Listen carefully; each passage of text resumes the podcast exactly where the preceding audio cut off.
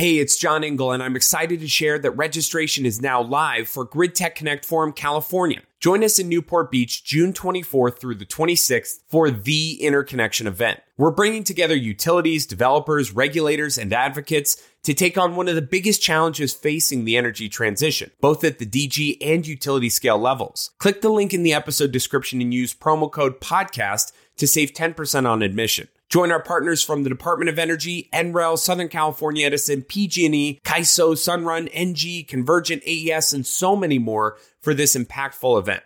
We'll see you there.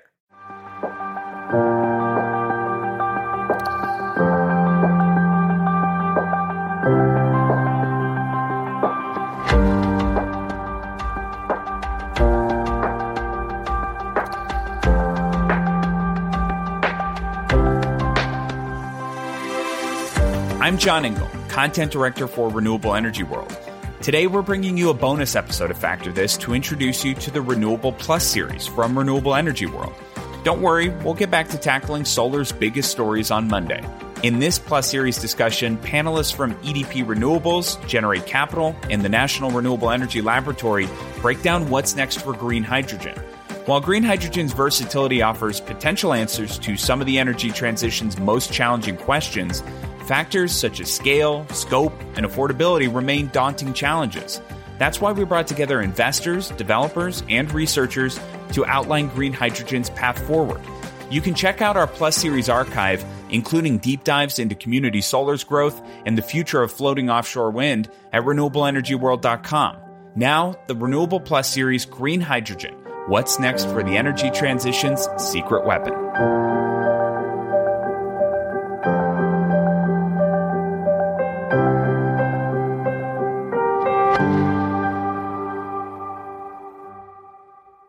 Let me introduce you to our panelists. Bryan Pivovar is a senior research fellow at the National Renewable Energy Laboratory and an expert on hydrogen fuel cells and green hydrogen. Brandon Moffatt is the VP of Business Development at Generate Upcycle, part of Generate Capital.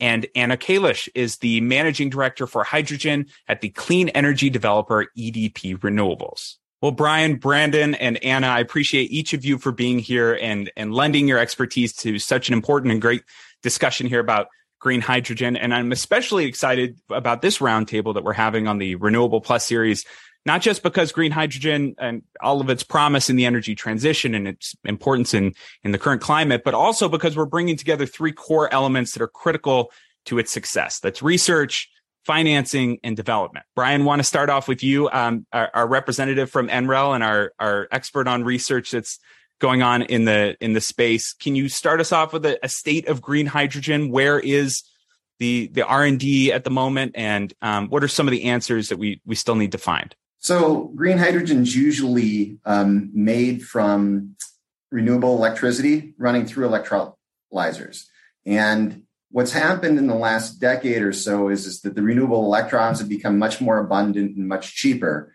But the devices that can take water and that green electricity and turn it into green hydrogen are um, at a very premature stage of development. And, and they've been used for many years, but the scale that they've been used at and the applications that they've been used at have typically been applications that would afford five to ten dollar per kilogram types of hydrogen and what's going on is we need to make it $1 per kilogram hydrogen or as low as we can get. And so there's a lot of research that's going into the different types of electrolyzers that can enable that transition. The three primary um, electrolyzers that have been doing this alkaline electrolysis has been going on for a long time. It's been deployed at the 100 megawatt scale a few times in the history of the planet. Um, and it's a reasonably developed technology but it has usually been used in applications where it's been run 24 7 at a continuous level. So there's a lot of r&d that's needed to basically take the electrons when they're available and they're cheap to allow for dispatchable green hydrogen to be made. There's proton exchange membrane electrolyzers and these are leveraging some of the technology that's been developed for um, polymer electrolyte fuel cell vehicles um, but being run in reverse. So at the same time, you're creating devices that can run um, transportation. You're also creating the reverse devices, the electrolyzers, that are enabling you to create the hydrogen to run those. So you can close that ecosystem, and a lot of the research that's been done in PEM fuel cells would translate over to PEM electrolyzers. And finally, there's solid oxide electrolyzers, which run at much higher temperatures than the other devices. Um, they offer the promise of having um, higher efficiency, um, but what happens is, is that you need this high temperature to basically make them run. So there's a lot of talk about trying to integrate them with uh, nuclear plants or other things like maybe concentrated solar that can provide the heat as well. Each of them has tremendous research chain, uh, challenges, and there's currently a lot of effort trying to pursue all of them to get their capital costs down and help them operate on the duty cycles that make them really applicable for the energy transition, what's coming next. Is the research spread evenly in those buckets, or is, is one taking the lion's share of, of funding and attention? So um, the research is not evenly spread. And when you say not evenly spread, there's also a domestically versus an international aspect of that. So um, domestically, um, a lot of the focus has been on PEM, um, and then less research has been done on solid oxide, and probably alkaline has had the least research dollars, at least from the federal government standpoint, being put into it. But with the bipartisan infrastructure law um, that was recently passed that dedicated $1 billion over the next five years to do this research, all the three topics were specifically noted. They won't likely be balanced. There are some aspects of this which are it's believed that the PEM systems, the polymer electrolyte membrane electrolysis systems, um, have an ability to respond dynamically better than the other systems. And they can shut down and start up perhaps better than the other systems. So if you're not trying to run them continuously, um, they may have some advantage. The alkaline systems are trying to address some of their limitations versus PEM, and they have advantages in that they don't have um, things like titanium, iridium, and platinum that are required for their use. Um, and the solid oxide systems are, are a little further behind. So globally, PEM is seeing the most effort, and then solid oxide and alkaline are, are slightly behind. But if you look at production rates today, alkaline actually has the largest market productivity, um, and, and, then um, PEM is second, and solid oxide's behind it. Well, and Bryan, we'll be talking more about the bipartisan infrastructure law, I'm sure, in this discussion as we get further down the line. Um, Brandon, it, picking your brain as as both an investor, but also on the development side and your your broad exposure to green fuels. I mean, you you heard all those use cases that I brought up in the in the setup.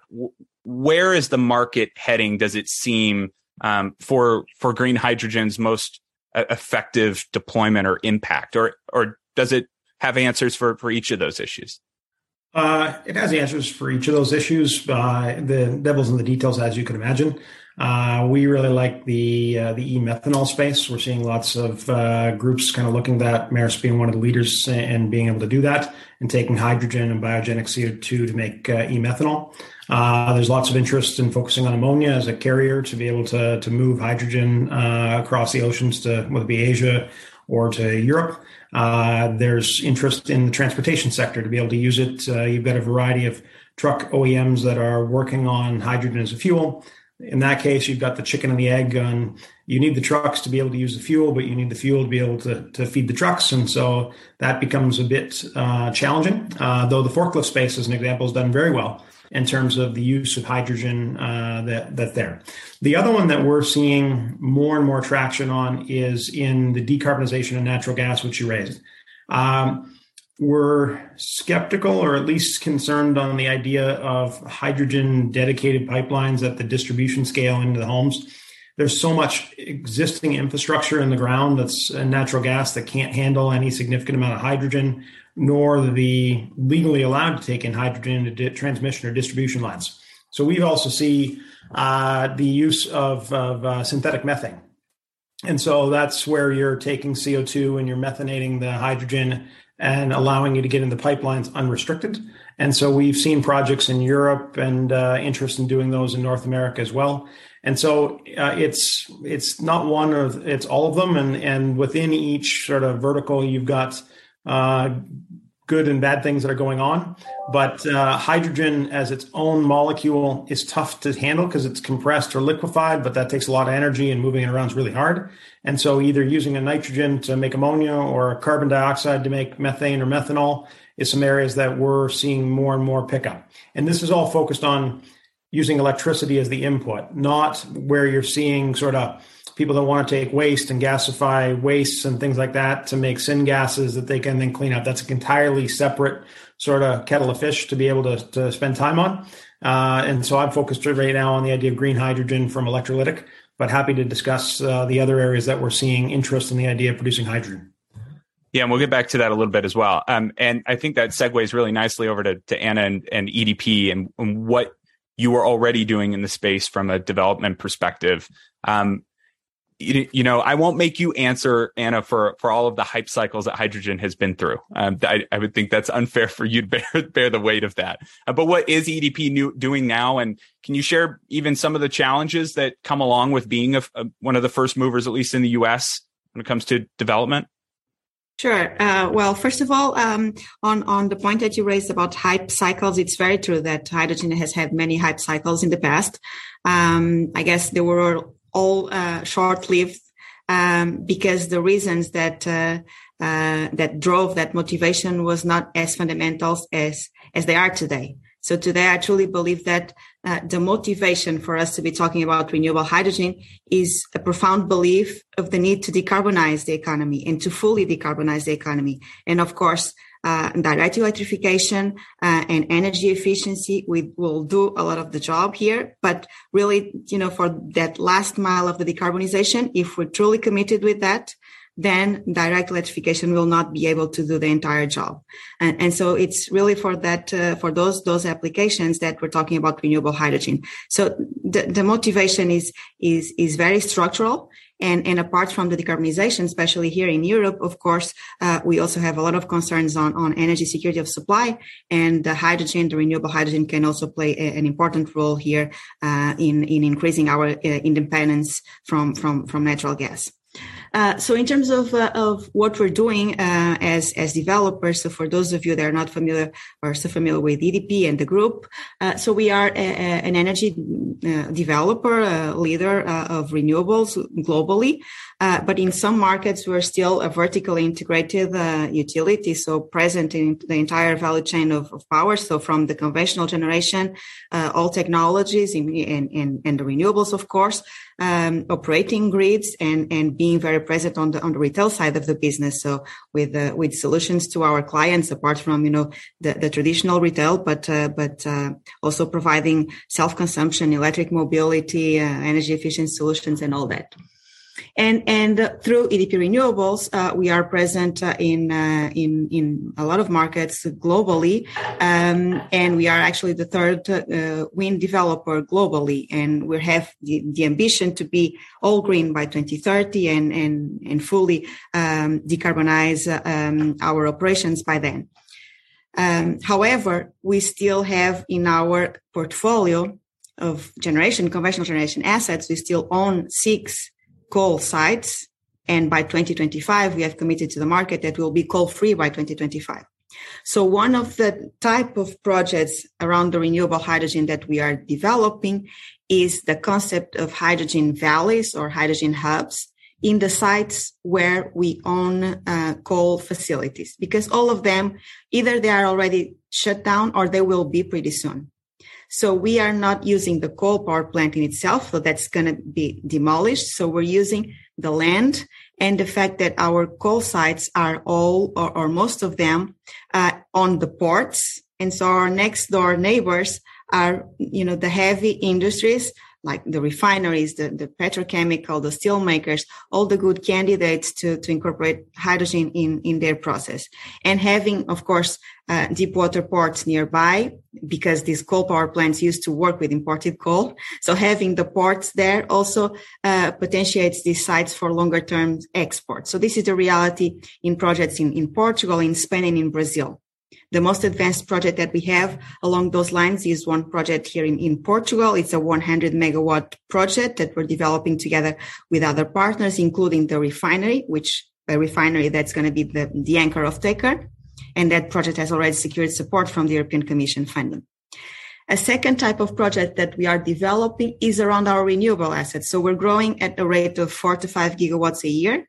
We're uh, doubling our installed capacity, installing 25 gigawatts of new renewables between roughly half half between wind and solar and and also roughly half half between North America and, and, and Europe.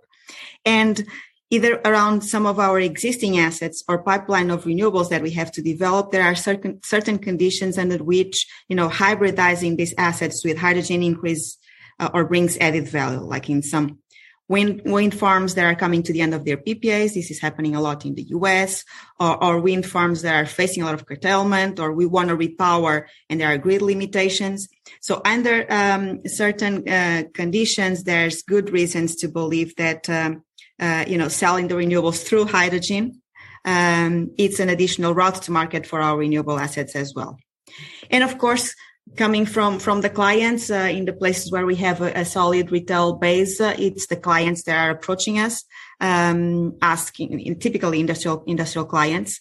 So asking for our support on understanding exactly how hydrogen can be incorporated in their process. So typically either replacing, you know, plug and play um, gray hydrogen for re- renewable hydrogen or uh, for those processes that require very high temperature heat.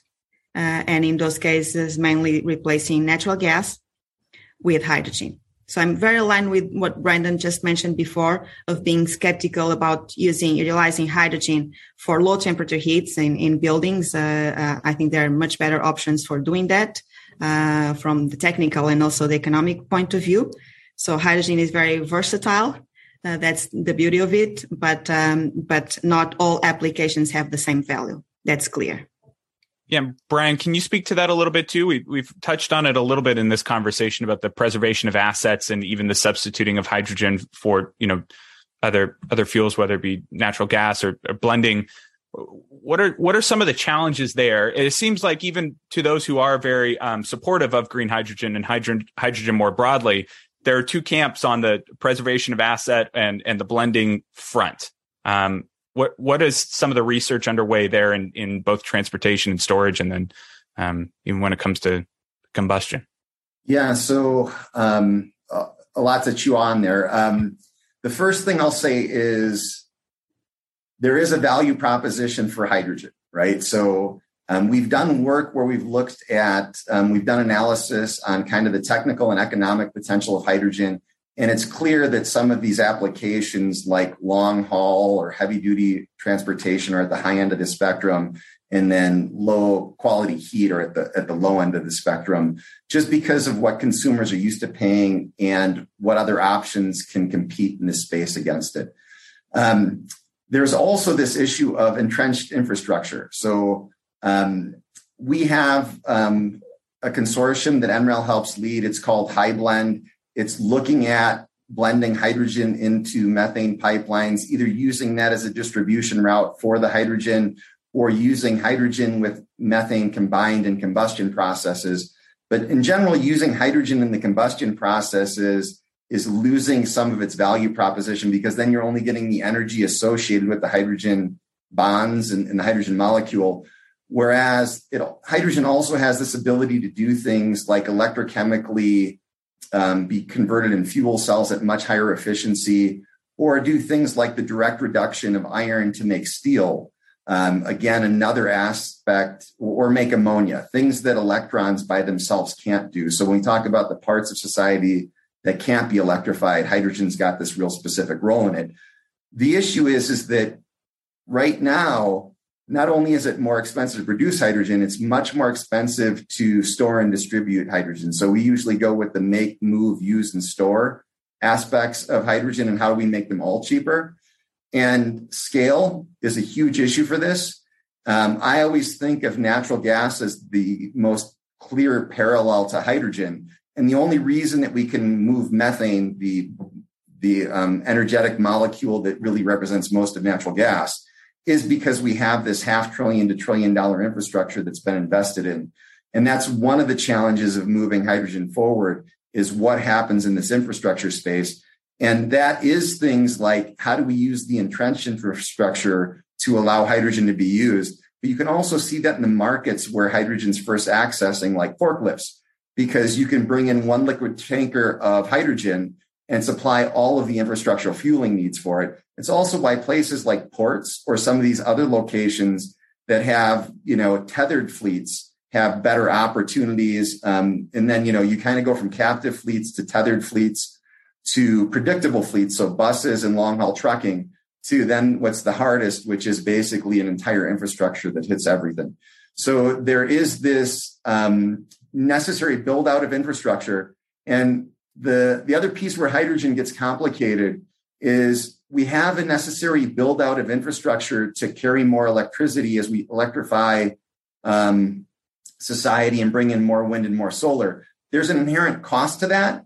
And then there's also pragmatic challenges about how energy dense the transmission lines are for carrying these things, whether or not they can put in, be put in. When you talk about things like hydrogen, with a single hydrogen pipeline, you could replace 20 transmission lines in a single go. So a lot of this does come back to kind of the scale of energy and where you're moving energy as well. But the entrenched infrastructure is really a big piece of this the bipartisan infrastructure law comes back into this because there's an $8 billion for these hydrogen hubs that can try to help start the infrastructure in some of these regions. But you'll see a lot of the approach is more focused on how do we start these hubs or valleys or islands um, to get hydrogen economic locally and then try to use a spoke and wheel type of approach to kind of expand that out.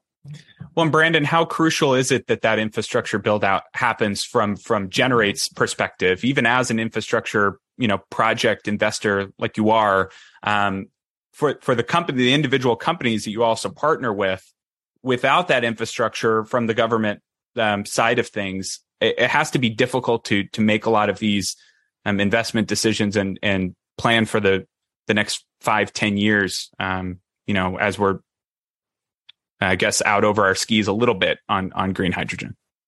Yeah, so the point that Bryan brings up on entrenched infrastructure is important to know, and and the question is is how to be able to capitalize on it, and when you need to be innovative and creative to necessarily find other ways to be able to move your molecules and, and energy to market.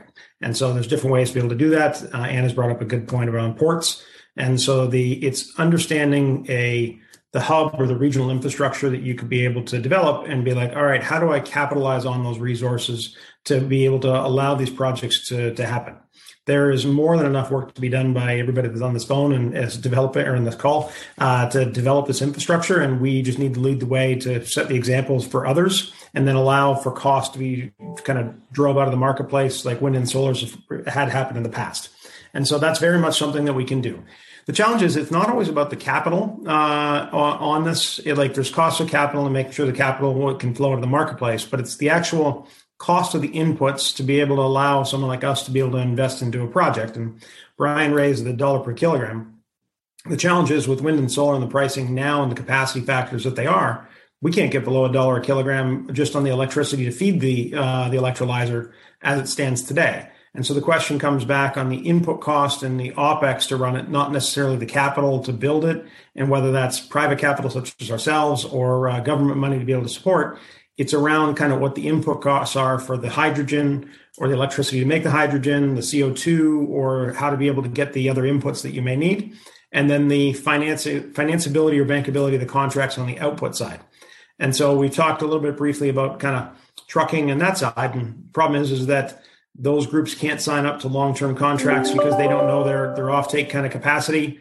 Uh, you've got utilities that could be able to buy uh, hydrogen or synthetic methane that could go long on it. Uh, you've seen Maersk, as I mentioned earlier, kind of willing to do 10 plus years on offtakes to be able to help unlock the market. And so ourselves as a capital provider is very intrigued and interested in being in the space, but, and we need to drive out costs. Uh, but the issue is going to be the input costs to make these products is something that we need to continue to, to focus on. Ana, any thoughts there too? I, I figured that you might um, have some insight around, especially the, the offtake conversation um, with the, the customers that you're talking to about green hydrogen. You you mentioned that a lot of the times you're just setting the stage also for what the opportunity is and what your plans are and, and how it could fit into their processes. Um, but are, are we seeing these deals come together yet, or is it still in its infancy? It's it's very much in its infancy. It's very much. I mean, everybody's aware, everybody's interested, But when we we we really come to the real numbers, uh, it's uh, we we easily understand there's today there's no business case. So in, in general terms, of course. Uh, so to, that's why there's no market. That's why we're here to create the market. So if there was a business case, there, there was a market by now. So there's no market because there's no business case. So there's an important competitiveness gap that still we need to breach against the alternatives, the fossil fuel based alternatives. So it's very much like developing onshore wind 20 years ago.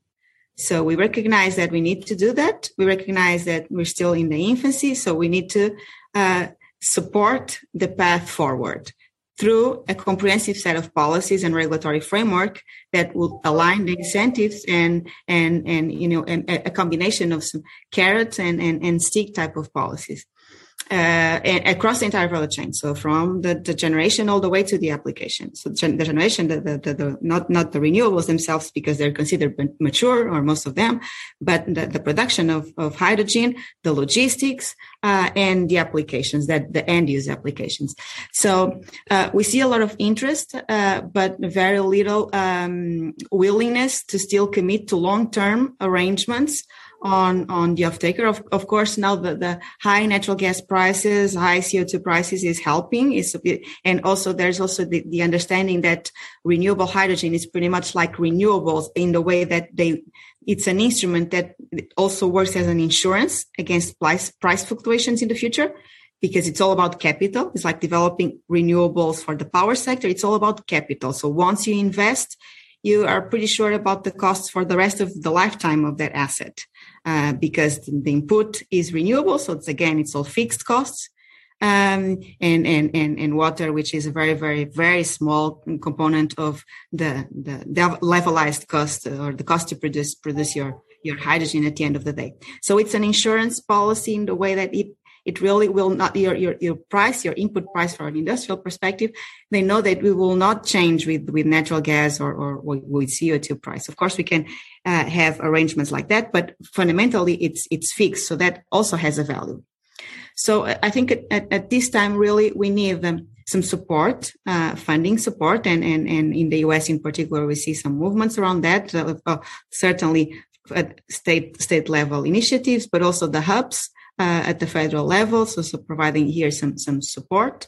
Um, electrolyzers clearly the costs will um, will will go down pretty much like like like Brandon just mentioned, like renewables uh, on renewables, uh, wind and, and, and solar did even even onshore wind that we still consider it. We today we see it as a mature technology, but it's not uh, you know, um, um, it, it's it's not yet st- completely uh, stuck and, and and and and stopped with the learning curve.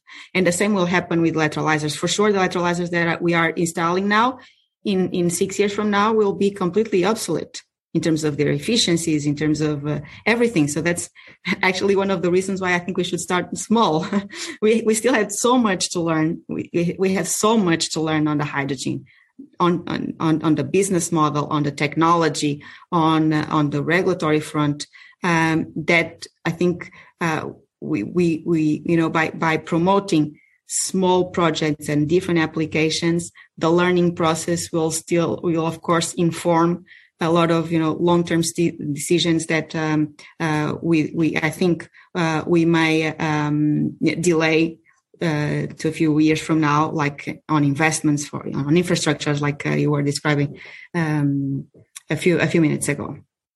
Well, let's let's talk about the hubs. I think we've each uh, each mentioned them so far in this this conversation. The hydrogen hubs and the billions of dollars included in the bipartisan infrastructure bill. Where I, that was one of the most exciting pieces um, to to see come out of that massive uh, piece of legislation, and seeing the states that are already jockeying to get those those hubs located in, in their home state because of the economic promise that, that could follow.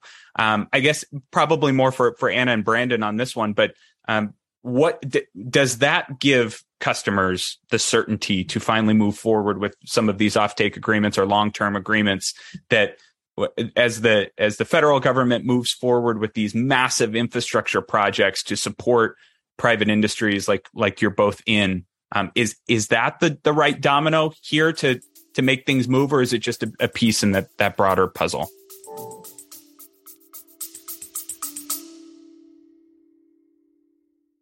Hey, Factor This listeners, it's John Engel. I wanted to let you know that you can now watch every new episode of the Factor This podcast on YouTube. Just search Renewable Energy World and leave a rating and review while you're there. Thanks for listening.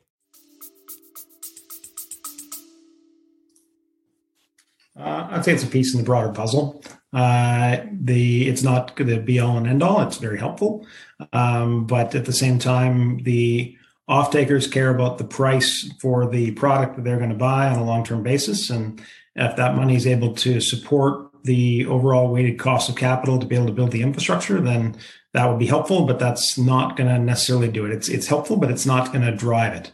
Um, the other thing, though, is is understanding the timelines. So that process that the, the government's laid out is pretty long and arduous and requires a lot of time, attention, and money to be able to put those applications together and have them be successful. Uh, private industry is running at a different pace than that program. And so we think it's beneficial, but uh, the projects that we've been looking at and, and pitched and, and are working on ourselves are not predicated on that being done it's a nice to have, not a need to have. And so uh, that's become a bit of a political kind of game where you're seeing a lot of states and everybody wanting to be involved in it. And uh, but that doesn't always fit, our time horizons or even our customers' time horizons. So it's not to say it's a bad program at all. It's very intriguing, and we continue to watch it and, and understand where we can play a role. But it isn't necessarily going to be where we're going to focus our time from a business perspective. Uh, can you go into that a little bit more on the business pers- perspective? Because I think it's great that that you and Generate are part of this conversation because you do go into these long term, um, you know, equity relationships with project developers and companies that is different than, um, you know, putting up debt um, or just just capital that's not tied to partnership. What what are some of the things that you're already involved in and and taking action on um, on your horizon? What is your horizon? Yeah, so so we are already very active in the renewable natural gas uh, business. Uh, we've been doing that for a number of years in food waste and agricultural waste and things like that, and we sell that gas to whether it be the LCFS program in California or natural gas utilities like FortisBC and in British Columbia, as well as voluntary buyers. Uh, kind of an Ana's point where industry wants to be able to do their part to decarbonize because they've set their own goals. Uh, and so we already sell renewable gas. The problem is we can't make enough of it with our own assets or with the developers that bring us projects. And so we need to find other ways to be able to do that. And green hydrogen plays a role either as a direct uh, replacement or in making synthetic methane as an example. And the market today, though it's going to be more costly to make it from green hydrogen, the market will buy that product. You have utilities that have included a sort of power to X as a means to be able to allow them to buy for 10 or 20 year contracts at uh, elevated pricing because they're trying to decarbonize and sort of fend off the electrification movement. And we're not here to decide which one it is. We're there to provide the energy that the market's asking for. And so that is a product that people are buying today. I mentioned earlier, Maersk said, hey, we're willing to buy for 10 years. And there's other uh, marine uh, buyers that have stepped up and started to do similar things with dual fuel ships on methanol and those are to like i think some of the commitments on them are like 2025 2026 that doesn't line up with say the hub uh, money. That's a different kind of path. And so that's why we're saying it's beneficial. It's something that would absolutely uh, potentially accelerate but that doesn't mean we're, we're holding our breath that that's what needed to be able to drive this. Private industry will continue to roll and evolve uh, and so that's where we uh, we're paying attention but it doesn't uh, underpin our business do we see any one sector as likely to, to gobble up what supply there is in, in the next five to 10 years and, and by moving first um, in having that demand for green hydrogen, um, you know, locks in their future over the, over the next 10, 20 years? Or do we expect there to be enough supply that scales, uh, you know, 10, 15 years to meet everyone's needs? I don't that, those are that's a complicated subject. Uh, I would say, can I pick a sector and tell you which one? No, that'd be that that would not be a good way to forecast in terms of where that's going. But you are seeing certain sectors that are taking a leadership role, whether it be the marine space or the the uh, decarbonization of, of uh, the natural gas sector and things like that. Again, these are all in the right direction, uh, along with like mobility and things like that. Um, I don't know yet. It's all going to be about who's willing to pay the dollars for the molecules and the cost. There's the cost to make them, and there's the cost the market can accept to buy. And so, if you produce e-methanol and and the market is in the, that fuel is going to be 5x what the existing price is. The question is, can the customer, being the marine uh, sector, handle that? And then can they pass that through to their customers? I don't know. That's going to be something that time will tell in terms of their customers and how that whole supply chain kind of works. And so that's something that we'll continue to monitor and, and be involved in. Now, uh, the question on can we meet the market demand? We can't meet it today for where the market demand is today, and more and more people are looking to enter the market. And that's back to Ana's point. The price to make these products is more than most people are willing to pay. And so we're trying to understand that to figure out which one is the next mover uh, so that we can be able to do that to allow us to drive out costs. But we always got to come back to what is the input cost to make these things and how can we do it faster, better, cheaper. Uh, because if you think about renewables and wind and solar as an example, uh, we can't run these assets at 20, 30% utilizations. They need to be running like 90 plus. And so you're trying to take a wind and solar capacity factors and line it up to electrolyzer running at a much higher capacity factor. You're looking at needle and haystacks right now on where this infrastructure can can be feasible. And so it takes a, a village to make this all happen. And but we have a long way to go uh, in terms of building out the infrastructure that's required to meet the demand that even exists today.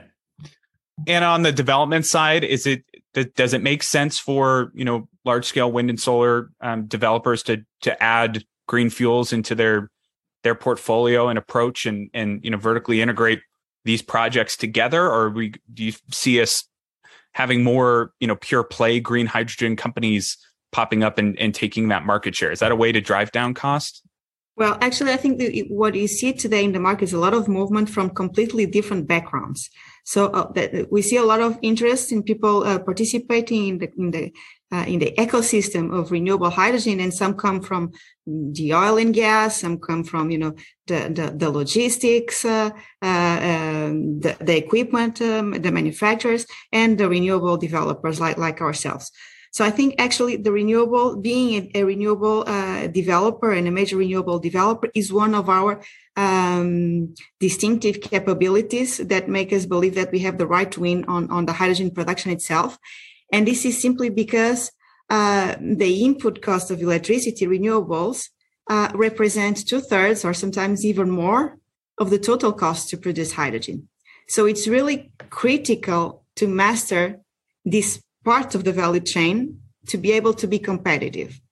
So we believe that it's it's it's fundamentally different than a, a, a, you know a, hydrogen or an electro uh, someone that will invest on the on the electrolyzer and will procure the renewables through a competitive process uh, on the market and source through a, PPA or, or a direct connection, but with a you know like uh, uh with a third party by integrating the activities, we really play with, uh, you know, a portfolio of renewables. Uh, so, for instance, in, in the US, we own today and operate around seven to eight gigawatts of, of renewables. It's mainly wind as of now, but we're also growing on offshore wind and, and, and solar. And so by really having a portfolio of renewables to play with, um, you can better optimize, like Brandon was saying. It's really the optimization. There's that going into that sweet spot of the combination of the right profiles of wind and, and solar and, and some energy uh, that you get from the grid to source your, your, your electrolyzer and to optimize all of that and, and play with the storage, both on the electricity and on, on the gas side. Uh, so really having that, that, that portfolio to play with the deficits and excess of renewables uh, and having the energy management, the trading capability behind brings value to, to the, to the hydrogen projects, definitely. Bryan, can we talk a little bit of, uh, about green hydrogen for um, long duration storage? The, the long duration storage is, uh, you know, one of the, the, bigger challenges that we face in this um, decarbonization push with you know, variable wind and solar, um, more of it coming onto the grid every day. We, an exciting announcement in the last month or so was the DOE Loan Programs Office, Jigar Shah's office, um, awarding the loan guarantee for the long duration energy storage project there in Utah. Another uh, generate tie, uh, which is nice. Uh, where do we see that fitting into this this broader conversation? Um, you just have so many use cases that it's difficult to fit, fit this into you know an hour long discussion. Yeah, and, and and a lot of this comes back to the premise for this is cheap renewable electrons spill into cheap renewable hydrogen or green hydrogen. And then the green hydrogen serves the markets that are the most economic first. Um, but by generating more and more of it, it spills into other markets. And the ability to do things over longer time frames and potentially distances are two of the bigger assets of hydrogen. The sector shifting is also a, a big asset. Um, a lot of this, you know, does come down to how much long duration storage is needed, um, and then how expensive is it. But but if you're talking about storing energy over weeks or months or years, or or holding an energy source in reserve that is 20% of our energy, something like either a strategic petroleum reserve or kind of how much natural gas we hold um, in storage at any given time, you, you, you absolutely can't do it just with batteries or electricity. And so, for, for some aspects of um, reliability and resiliency, um, you're going to need things that go beyond um, batteries in wind and solar. And you know, if you do take away fossil, um, then you know hydrogen can fill that role as well. Um, the question is, is what's the right balance between either you know it could be um, renewable methane or it could be natural gas. It, it, that doesn't necessarily matter when you're talking about system buffering and balancing. But there's a finite amount of all of these different resources. I mean, solar is so big that it's um, more than we could ever use. And, and, wind has more resource than the planet needs to run it. Um, but they're all still finite. And there's also economics of where the best places are to get them. And, and so long duration storage for hydrogen is something that it can do and it can do well. But if you try to just store hydrogen for doing just the long duration storage, it's not as economic. If you basically have a large system that basically is used all the time, but then seasonally also adjust to handle some of this long duration storage. It's the hybridization of hydrogen in with the other things in the energy system that really provide a lot of the value and allow things like long duration energy storage to be more economic because the market of power generation isn't the driver for hydrogen. It's, it's basically something that it can fill as it's doing some of the other things that are more economic first, probably. Well, I was going to ask Brandon too are there market examples and uh, market economics examples that we can follow from natural gas's trajectory, not just in the U.S. but globally that that we can look to as we try to piece together the framework of how hydrogen will work um, in the business case?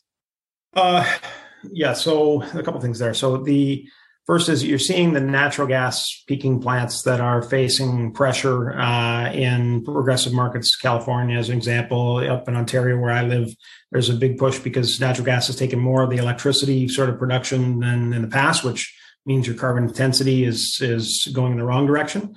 Now, having said that, you're seeing progressive groups that are looking to those uh, peaking plants saying, "I'd like you to run uh, green hydrogen in that plant to be able to get to a, a lower carbon dispatchable kind of resource. Uh, but the question is, is how do you be able to store that hydrogen, uh, whether it be salt caverns or making other products and using existing kind of entrenched infrastructure to be able to do that? And so we're seeing the business cases kind of go there. The challenge is um, on long duration is, well, okay, I put it in a salt cavern, but who's paying us during that time while it's sitting in that storage for weeks or months? Uh, that's not always straightforward. And so us as the capital providers, like, I need to be able to sort of monetize and make sure the asset is is paying for itself. And if there's no incoming revenue attached to it, that's not always the most productive. Or if it comes in a big slug at one time, that doesn't really work well either from cash flow perspective. And so every situation is a bit unique. Um, we we like the idea of you've got wind and solar in, in West Texas and in ERCOT and other areas, and you could be able to make that into hydrogen or other products and be able to move it cross country rather than always running, say, looking at transmission lines. It's to me, it's not an or, it's an and in terms of how we think about these types of things. And so that's why regionally we need to look at where can we find the lowest cost, most highest capacity factor renewables, and what markets are willing to to pro, or buy that energy in whatever form kind of makes sense to them.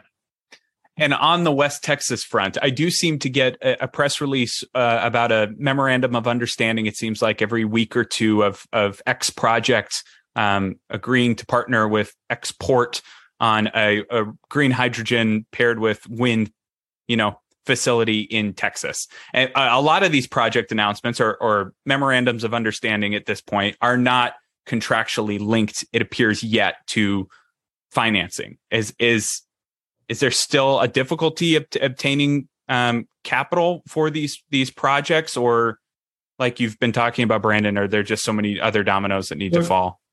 So, there in Texas, you've seen a number of announcements on various projects. Uh, in the case of, say, making methanol, and if you look at the ISCC rules, which is the European standard uh, around that, they require biogenic CO two to be able to to sell that product as as say an e-methanol product.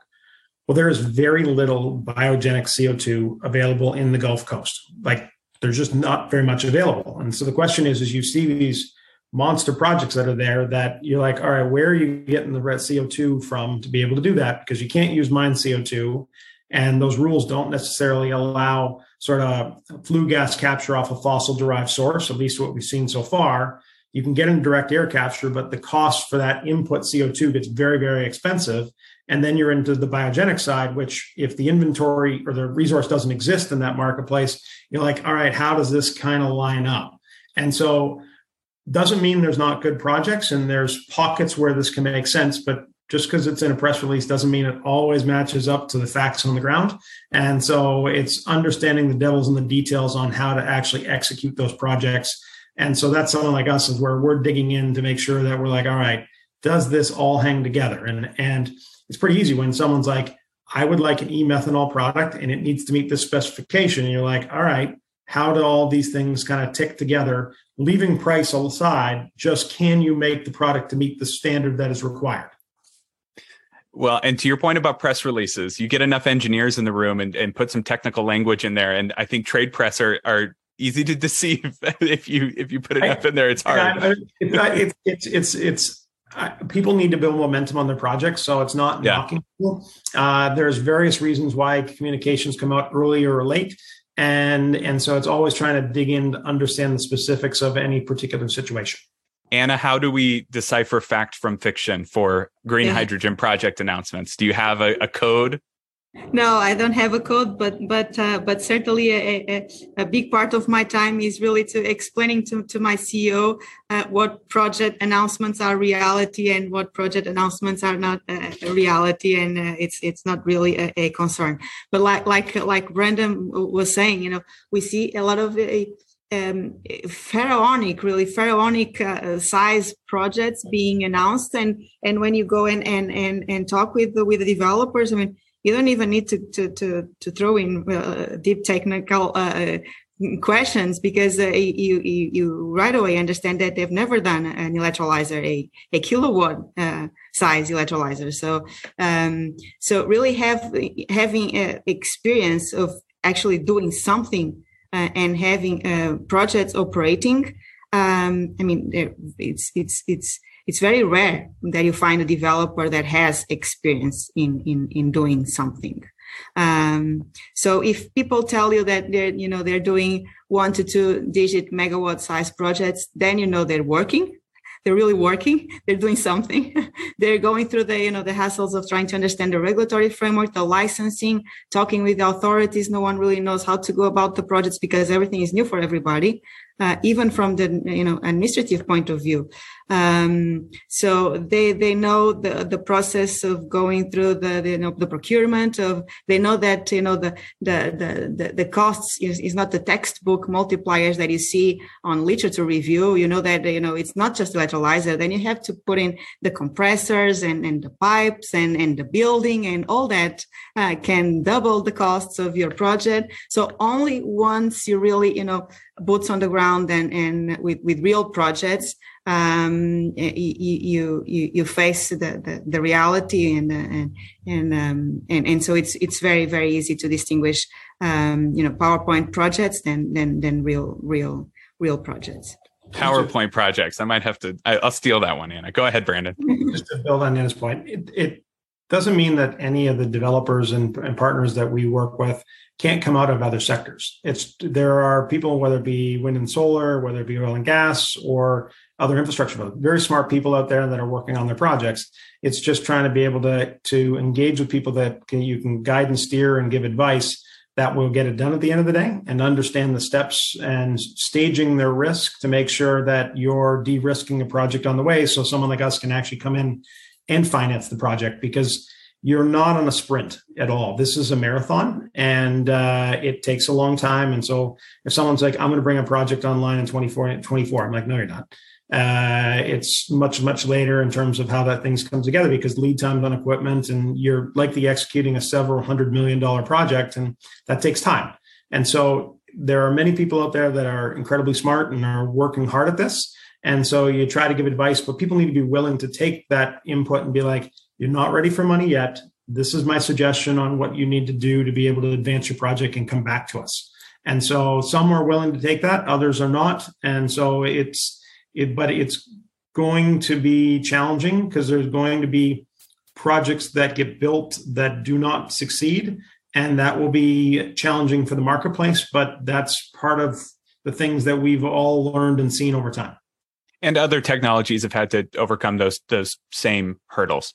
Um, Ana has mentioned a couple of times in this conversation the value of producing or uh, developing smaller projects, starting small. Is there an uh, is there an additional pathway where we see developers like EDP and others partnering with each other in the ways that we've seen offshore wind development, just given the the scale of some of these projects and the capital that'll be needed to take them on, um, not just with you know the the green hydrogen production, but the wind and the solar and the the distribution um, questions we need to answer.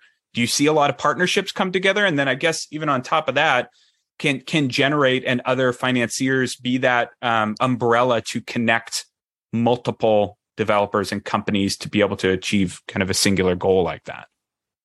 Well, uh, certainly, I see that movement on on uh, on uh, on the partnerships, uh, not just uh, uh, because of the reason you just mentioned, not just to get scale and, and to de-risk the projects, but um, but to complement competences. Because uh, the the hydrogen value, value chain is really really complex. Like for us, we know how to do renewables, but hydrogen for us is new, and and further down uh, down downstream on on on on the business, we know nothing about uh, e-fuels. We know nothing about uh, um, you know the, the, the, industrial applications that that consume the hydrogen, the steel or or the refineries. That's not our business, and so. Um, even for, for the reason of, of you know aligning incentives along the value chain, um, these partnerships or, or, cross investments uh, make make make sense. Uh, and for us, uh, for for for us, for the profile that we have as renewable developers and, and promoters of renewable hydrogen projects, the most valuable type of partner for us is the off-taker and and and I'm I'm I'm calling him a partner not a client because really the market is not in a condition where you know you you, you can treat the off-taker as a client and the producer as a as, as a supplier and just negotiate the terms of the agreement on providing the service is the market is not there yet. So really the off-taker has to embrace with you on a journey uh, of something that is new. So it's it's it's uh, um, we're all going to learn. We're going to have all the room to be creative on the way we set up this in terms of the business and the contractual arrangements, uh, because there there are no standards in place. Um, and so we have to be aligned on the mindset that we're doing this for decarbonization and we share common goals and common vision. And, and by doing that, we also share the risks of developing a, a, a, large size or a small size or whatever, a pilot project that we can later scale up if, if the conditions are there. But we're doing that together and we're learning together. And in some of our projects, we're doing that open book, fully open book uh, with, with, uh, with, uh, with our partners. Um, really because we're still all, all learning in, in, in this process. So clearly partnerships is going to be critical, is going to be essential to do it to, to do it right. Do those partnerships extend even beyond commercial, but even state procurement? Um, that as we've seen for, I, I keep saying offshore wind. It's I know it's a completely different technology, but as nascent as it is, it's depended on states like California saying we we will procure 10 gigawatts by 2030 and and so on.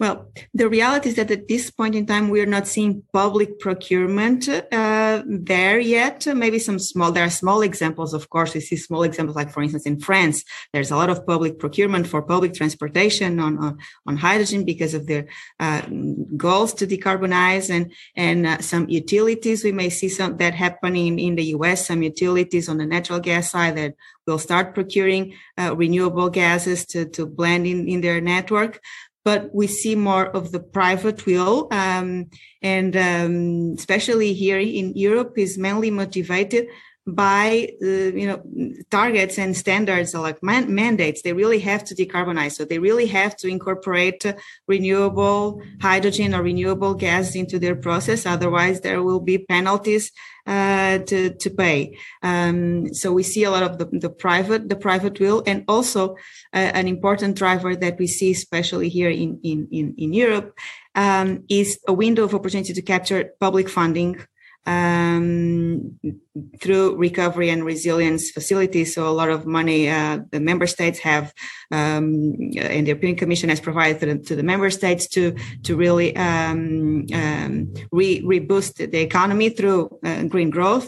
Uh, and so there's a lot of uh, funding opportunities specifically directly to the promotion of renewable hydrogen projects. So we see that also being an, an additional an additional motivation. And before we wrap up with some audience questions, I want to go around the the the table here, um, so to speak, and and get some forecasts from each of you on what you think is the next five years or so for green hydrogen. If you need to extend that time horizon, as Brandon said, nothing is happening overnight. So maybe make it 10 if that makes you more comfortable or, or even more. Um, Bryan, any thoughts on, on where you see the, the research and development evolving and, and this near term horizon of, of stuff you're working on? Yeah, so it's going to get cheaper, right? Um, the the scale that it needs to be rolled out at is really going to be behind where we need it to be and want it to be. And there's this challenge of, of how fast we can roll out the green hydrogen versus what's happening on the infrastructure side of moving and storing it. And I think that it's not all going to be green, right? So we have a lot of hydrogen today that's gray. Um, there's going to be blue hydrogen and it can be produced at larger scales quicker than the green hydrogen can. So it's going to be a complex interplay of many different types of hydrogen that help seed these markets because we're simply not going to be able to generate enough green hydrogen to do all of the things that we need in kind of the short and medium term. But we're going to be ramping up basically as fast as we can in some of these things. From a research perspective, the conversion devices, the electrolyzers are going to get cheaper, they're going to get more durable, and we're going to understand their operating strategies better in terms of how to integrate them into these systems. Brandon, how about from your side in the, the capital markets? Uh, we'd love to be in a situation in five, ten years time where on a connected load side, you have several hundred megawatts of connected load, uh, connected electrolyzers uh, producing various products that'd be fantastic. That's more my view than necessarily uh, something that we're all signed up for from a strategy side, but uh, that would be something that's there. Realizing that this is not just a North American opportunity, this is a global opportunity, and wherever we can make those molecules the the, the lowest cost, most renewable is going to prevail. Uh, and so it's understanding that. And so we need to make sure we don't put up artificial barriers that uh, cause challenges around that. So whether it be mandates that there are mandates uh, in North America for renewable gases, but they say it's got to come from within our state or the adjacent, the existing province or the adjacent province. And you're like, why are you putting boundaries like that up? Let's find a way to do this for the lowest cost. So we'd love to be deploying several hundred megawatts of electrolyzers to use kind of the that as the connected load as the as the proxy. But uh, would love to see that and see where things kind of go from there. But at the end of the day, the input costs are going to drive where and how this industry grows. Ana, would you like to round us out? Sure. Uh, well, I think uh, the way I see the market evolving, I, I see it developing developing in a decentralized form, and uh, decentralized doesn't necessarily mean small scale, but you know, production close to where you have the consumption, and and by doing that, you know, avoiding all the complex logistics that is not in place uh, today, and it's not going to be in place in five years' time. Um, so I think there's a tremendous potential to learn for, for the industry to evolve, for costs to come down, to get scale by numbering up, uh, you know, the, the, the, number of projects. So by develop, uh, developing different types of projects um, in a decentralized form. And really longer term, I think the market will evolve like uh, natural gas uh, did and, um, and, especially LNG. So I really believe that longer term, there will be, you know, uh, international trade uh, of, of hydrogen in, in, in, in its various derivative forms. Um, and uh, and there's really a potential that the hydrogen i think i truly believe that hydrogen apart from being being an important piece of energy and environmental policy it also is a tremendous you know instrument for industrial policy. It has really the potential to relocate industry um, and and to to promote economic growth in different different dimensions. Excellent. So let's um let's finish up here with a couple of questions that we've gotten from our audience. Um and I think I might pose this one to Bryan first. The the question of green hydrogen for for ammonia and and, and fertilizer and the global shortage that we've seen is is green hydrogen an answer there? Um, and where are we in the the the path for for research and application?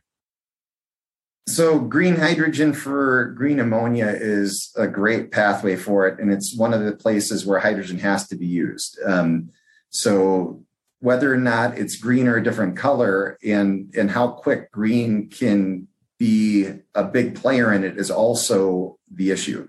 So you know i think that brandon was talking about some of the competition between these spaces and the centralized aspects of it can also be an important piece of it. Um, the Haber-Bosch process that goes to making most of the ammonia doesn't recognize whether it's a green ammonia, a blue, uh, a green hydrogen, a, a blue hydrogen, um, or a gray or black hydrogen. It just knows that it, it's going forward. So it's one of the easier places to put hydrogen as a drop-in solution as green hydrogen versus some other type of hydrogen.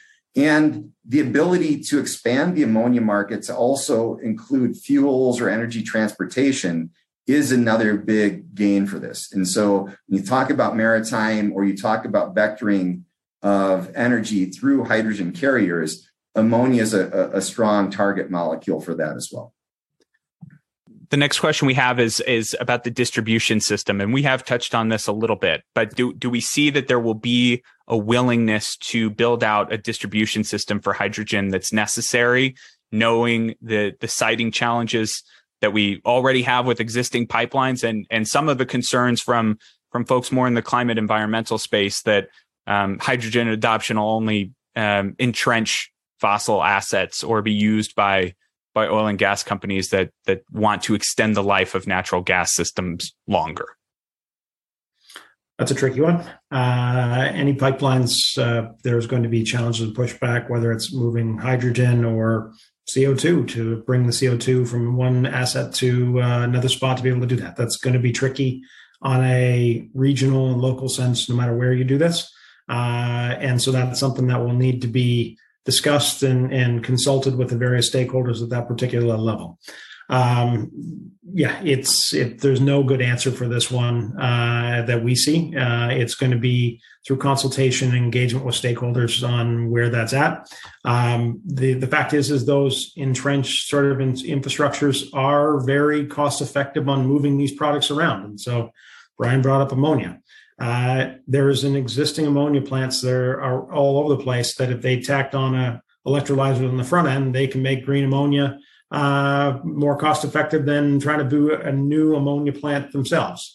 And so these things are going to happen whether it's in the gas space or in the ammonia space and others.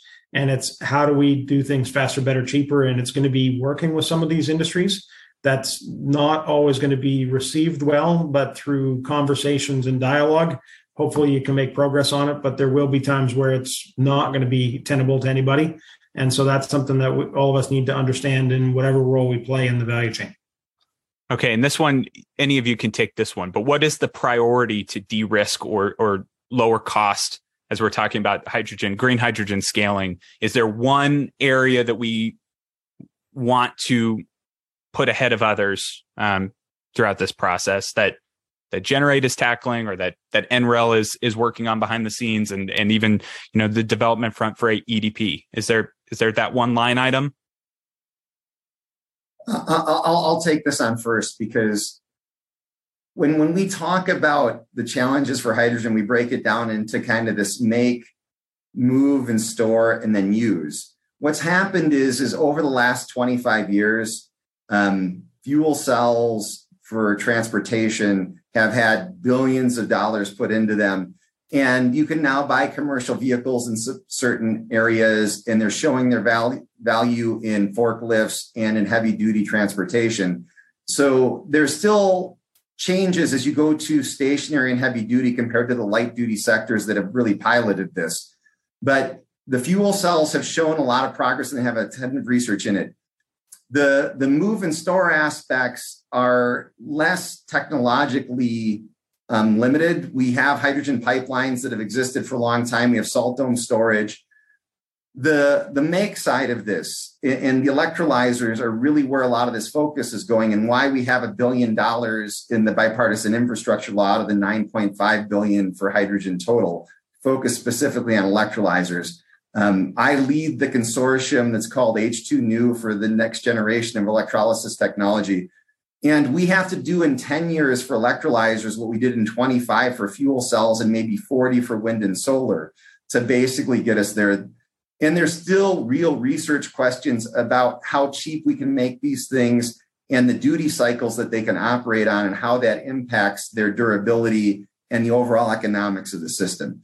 So, from my perspective, the development of electrolysis technology um, is going to be a real challenge but it's one that's getting the focus now that's going to be needed to basically allow it to fit into this. Because if you can't make the green hydrogen cheaply enough, it really makes the rest of the situation more difficult. So it's kind of the first domino that has to fall. I'm John Engel. Connect with me on LinkedIn and Twitter and let me know what you think of Factor This. Join us every Monday as we break down solar's most important topics with industry leaders who actually move the needle. And please leave us a rating and review wherever you get your podcasts. Thanks for listening to Factor This from Renewable Energy World. We'll see you next time.